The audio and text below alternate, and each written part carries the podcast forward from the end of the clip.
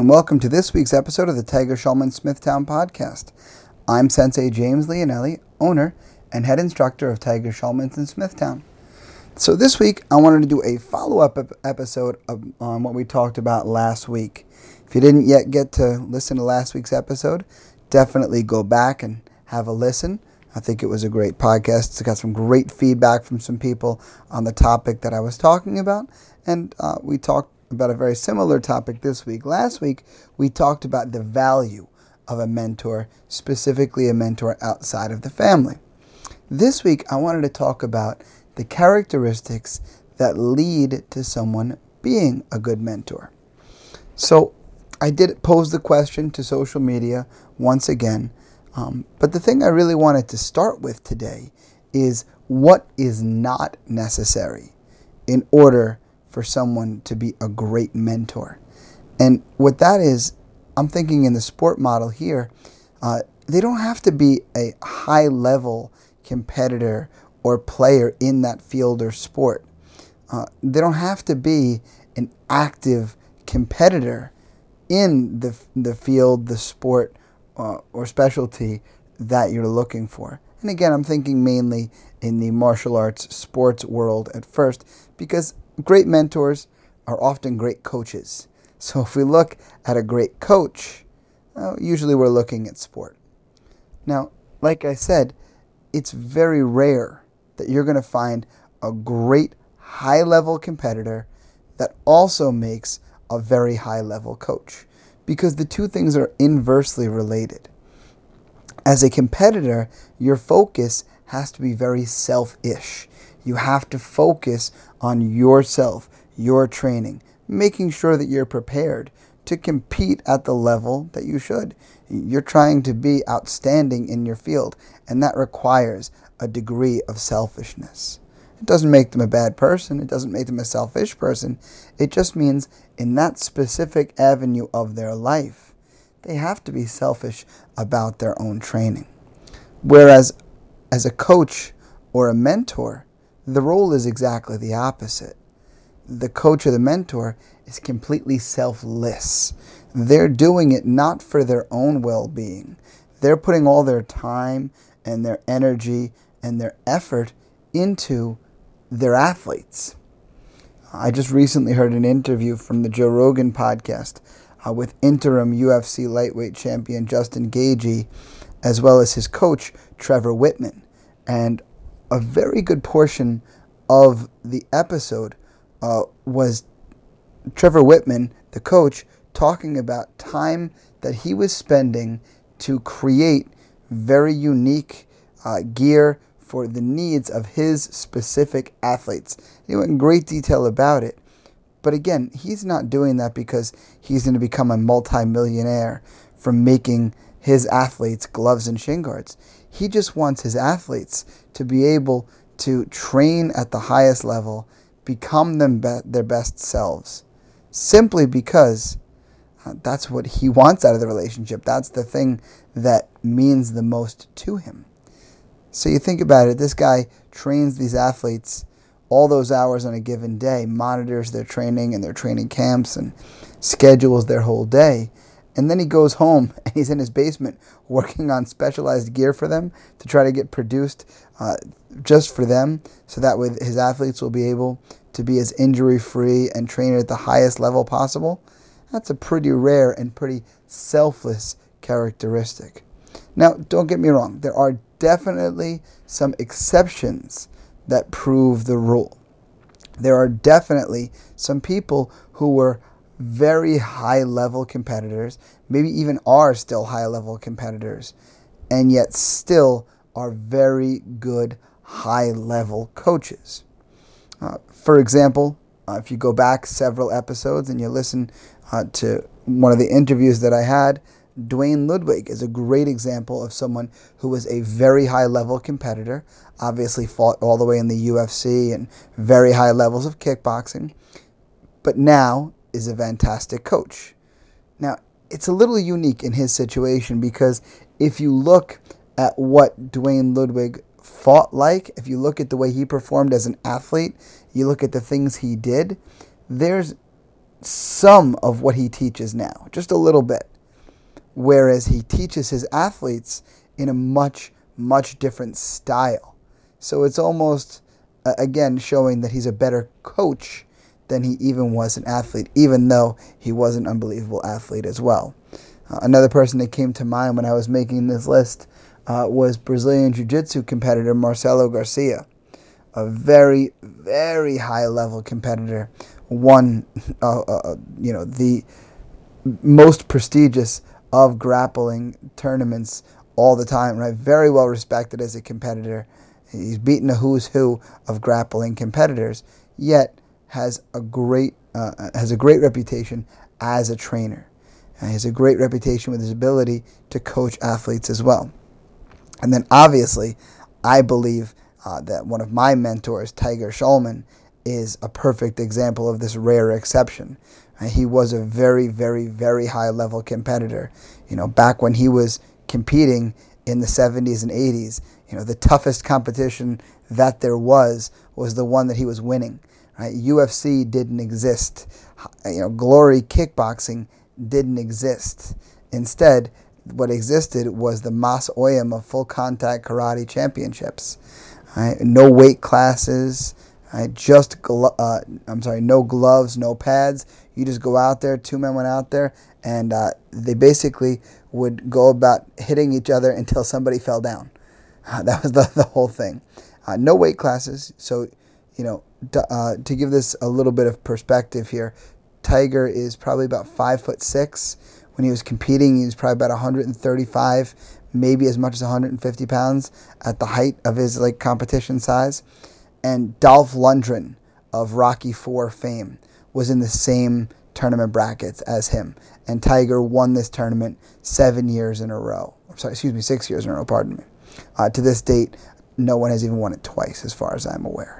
So, very high level competitor and an unbelievable coach. You know, he can teach you a class teaching you just three punches, the whole class, and you feel like he's teaching you the most incredible thing that you ever learned in your life, even if it's punches that you've done your entire martial arts career. I can go and train with him, and we can spend the entire, you know, 90 minutes on something that I've been doing for 23 years, and it, it'll still have the same intrigue as though it was the first day I was doing it. Uh, now, I believe these exceptions prove the rule. I believe the fact that we can think of them so readily shows the fact that more often than not, what makes the difference, or the, the person who is the best coach, isn't necessarily the best athlete, isn't necessarily the best competitor. And I think there's many more examples of the opposite. First one that came to my mind as a New Yorker was Joe Torre. Right? Joe Torre was a very average professional baseball player. Yes, he was a professional baseball player, but he wasn't exceptional in his skills, and I definitely don't think he was a better athlete than the athletes that he coached. If you look at him coaching Derek Jeter right, or Alex Rodriguez, both of those guys, far better athletes, far better baseball players than Joe Torre ever was. Yet he was able to motivate them and connect with them and bring even higher levels out of them. If you were to look at the boxing world, uh, there's several great examples here, uh, like Freddie Roach. Freddie Roach is, uh, again, a guy with a fantastic coaching resume. Uh, most famously, has worked with uh, lightweight boxer Manny Pacquiao, as well as many other athletes. But Freddie Roach, again, just in terms of professional boxers, was mediocre at best, and he's the first one to admit that. I, everybody I'm going to talk about, they'll be the first ones to admit that they weren't amazing as players, not nearly as amazing as they were at coaches. You know, I'm taking a lot of these these um, evaluations from their own words. So again, Freddie was an okay boxer. He wasn't great, but if you look at the athletes that he coaches and the level that he coaches them to, it's unbelievable. His wild card boxing gym in Las Vegas is like a, it's a place to go. It's like a um, it, it's like the Taj Mahal of boxing. Then you look even at uh, a mentor I mentioned last week, Cus D'Amato. Again, you wouldn't look at Cus D'Amato's resume as a boxer and be like, "Wow, Instead, you look at the athlete that he trained, the athlete that he was able to mold into an unbelievable uh, champion in Mike Tyson. Again, able to really connect and bring the best out of him. And this goes across other sports as well, right? Like Phil Jackson, who was, again, he was a good player, don't get me wrong, but he won two championships. He was part of two championship teams as a player. He was part of 11 championships as a coach. He voted coach of the year a bunch of times. And if you look at the connection that he had with his players, I think that is a much greater reflection as to who he is and what he really uh, was meant to do. Even like Tommy Lasorda. Tommy Lasorda was never a great baseball player. I, I think he was in less than 30 games in his entire career and did not perform very well as a pitcher, but was great as a coach, was great as a mentor. Um, Bill Belichick, not a great football player, never like amazing career, but a, an unbelievable coach. Right? No other team in football history has ever reached the accolades uh, that, as what his Patriots have under his leadership. Pat Riley, again, a very mediocre player at best, but again, coach of the year many times. In addition, uh, championships on top of championships on top of championships. To take it back to mixed martial arts, famously, George St. Pierre, uh, the uh, UFC's welterweight champion for a very long time and then one time middleweight champion, is coached by a gentleman by the name of Firas Zahabi. And Firas Zahabi, again, great as far as a coach. Unbelievable in what he's able to draw out of George St. Pierre, um, Rory MacDonald, and a whole slew of other athletes that were under his direction. But you wouldn't look on Firas Zahabi's wall and see any championship belts with his name on them. He, again, not an unbelievable fighter, but an unbelievable coach. And uh, one more proof of concept here uh, a man who's uh, got an unbelievable competition team in the jiu jitsu world, John Danaher. John Danaher, unbelievable competition uh, trainer. Right? His, his jiu jitsu athletes are great. The Danaher Death Squad, as they're called, are fantastic. They've, they uh, competed all sorts of high levels. They do really, really well when they compete. But again, John Danaher never competed at a super high level. Just a very skilled motivator, a very skilled coach. Now, I want to get to my main point the things that make these mentors and all other mentors great at what they do.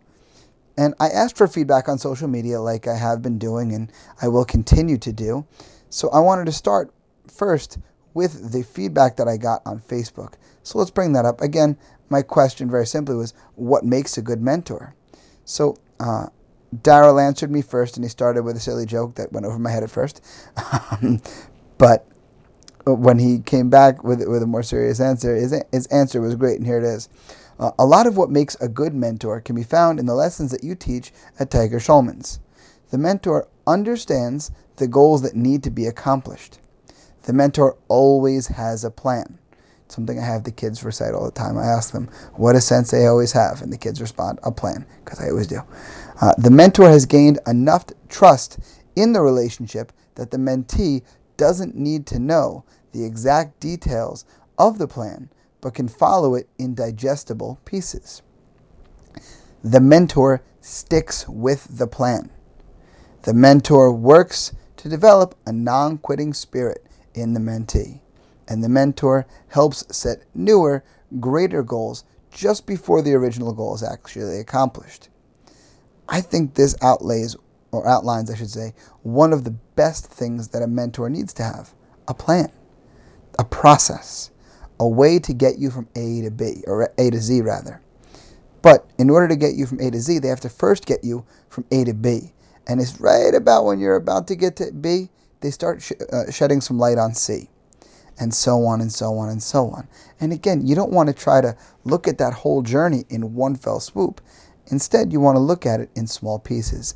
And a good mentor will be able to not only have the plan to get you from A to Z, but definitely take you little by little by little through those steps to get you to appreciate and understand them in their little pieces. And they'll take you along the process that way. Dr. Denny gave me another great one here. Uh, I've had a lot of really great mentors, she said. Uh, I've been fortunate, and they all had patience and knew how to set their proteges up for success. When I mentor, I try to have the same patience and instill confidence within my young guns in the lab, one who is like me when I was her age.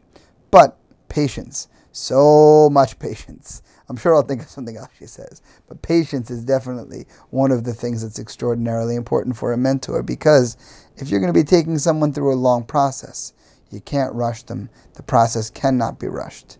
Right? The only way to get quality is to stick with your process. Jeff with some more great feedback again this week. A good mentor also learns from their mentee. Definitely. You have to learn who the person that you're mentoring is. You have to learn what they respond to and what they don't.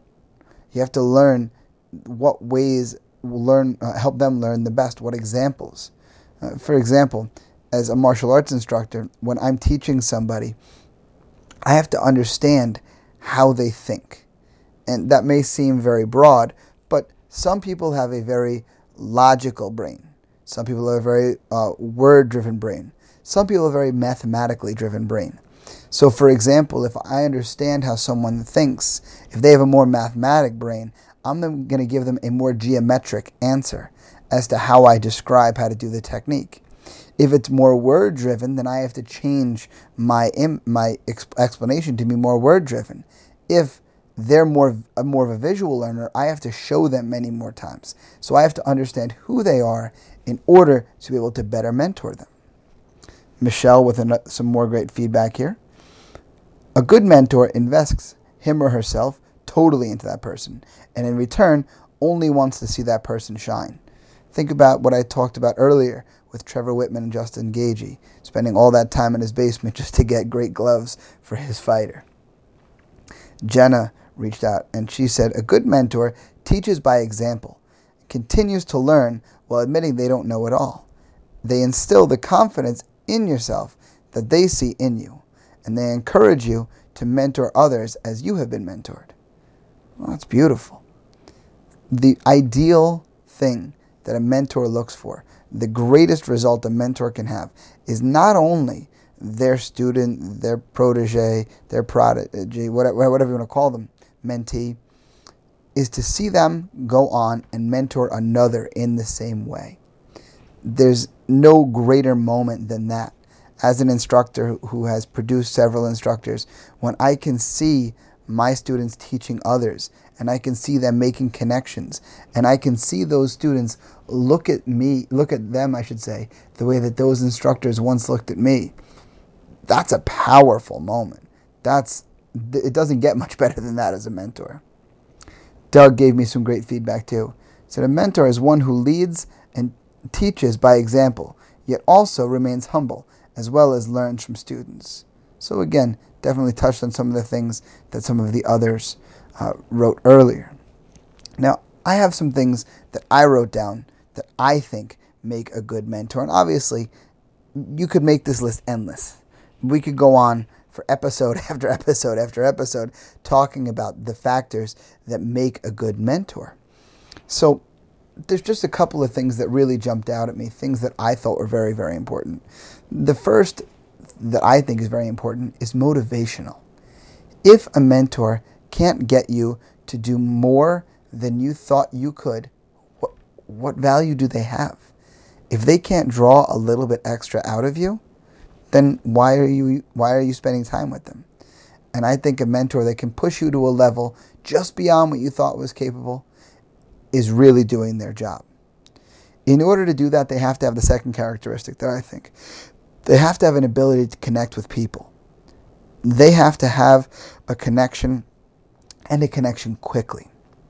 Because without that connection, it doesn't really work. It's very hard for you to be motivated by someone that you don't have an interpersonal connection with. Otherwise, it's just kind of like watching a YouTube video to learn how to do something. You're just listening to the words.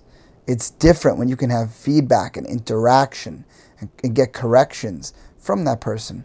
That that connection is what's able to keep the mentee moving forward.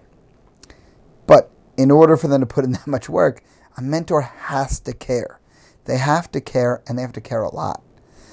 If that mentor doesn't care more about the mentee or student's success than their own, it's very difficult for that mentor to drive the person. And obviously, no one can make the mentor care but themselves. But caring is among their most important qualities they need to have. Uh, another thing that I think is very important is they can't sugarcoat. A mentor who is afraid to tell you what you're doing wrong isn't helping you. I give this analogy to people all the time. Who is your better friend? The person who walks up to you and says, Hey, you have spinach in your teeth, which is an uncomfortable moment, or the person who walks up to you, sees you have spinach in your teeth, but doesn't say a word to you. Who really cares about you? I think the person who's willing to have that awkward moment with you, they care more about you. they don't care about that awkward moment. They care more about you not looking like a fool. And I think if you're a mentor and you can't tell your student that you know you're making this mistake, you're not working hard enough, you're not pushing yourself, you're doing whatever you're doing here is wrong. I don't think you really care about their success. Don't get me wrong, everybody needs a, pa- a pat on the back sometimes. But if you're making a mistake, you need to be told about it. That's the only way you're going to get better. That requires the mentor having the next thing I want to bring up a plan.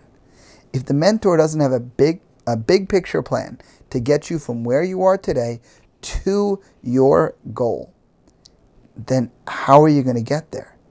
You can't fly by the seat of your pants, it doesn't work. Instead, you have to be able to go step by step by step. I am a very big believer in process.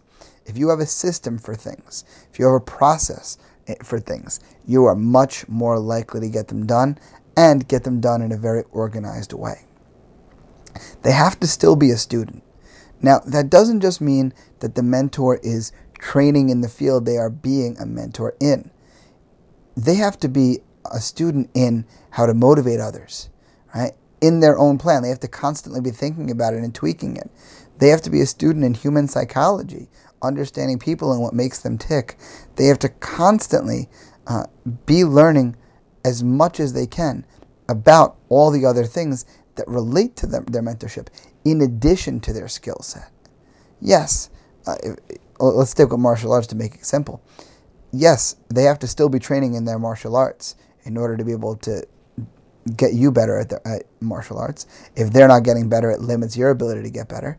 But even more than that, they have to think about psychology, motivation, their plan, and everything else related to what it is they're being a mentor in. And the most important thing, in my opinion, that they have to do is they have to have the ability to keep the right type of relationship. There's a very big difference between a friend relationship and a mentor relationship. Right? We talked about this a little bit last week, the one directional nature.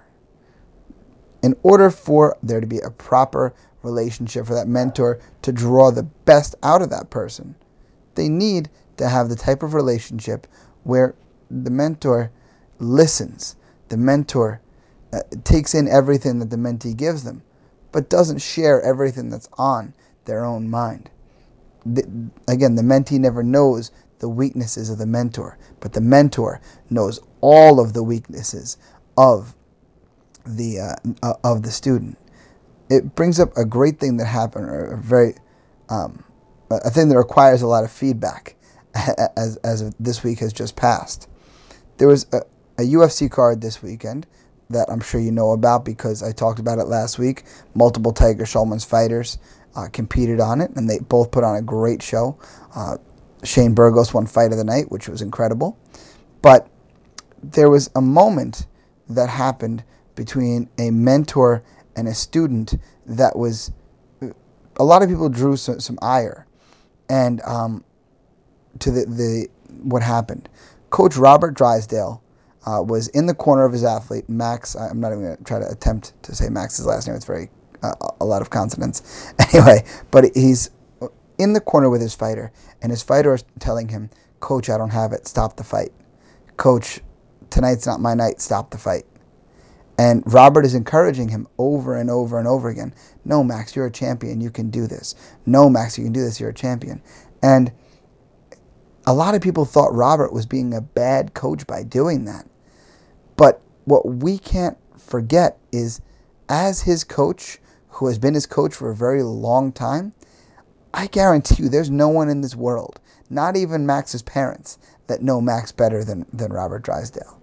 I don't think eh, there's another person on earth that has seen him at his highs and his lows the way that Robert has. And as a result, I'm sure he knew how he could push his athlete. But that only comes from being a mentor that truly cares, that has truly put the time in with that, men- that, that student, and has really looked to get their best out of it. So that's all I have for you guys today. Uh, with that being said, uh, as always, you guys can reach me via email, senseileonelli at gmail. Find me on social media. On Facebook, I'm Sensei James Leonelli. On Instagram and Twitter, I am Sensei underscore Leonelli. Uh, I brought back my daily quote thing, so follow me there for some daily motivational quotes. You can find my school online. We are at tsksmithtown.com. On Facebook, we're at facebook.com slash Tiger Schulmann Smithtown. Twitter and Instagram is tsmma underscore Smithtown. Uh, the podcast can be found at TS Smithtown Podcast. Find out more about Tiger Schulmann as a whole at tsk.com. And with that being said, my friends, until next time, I will see you guys on the mat.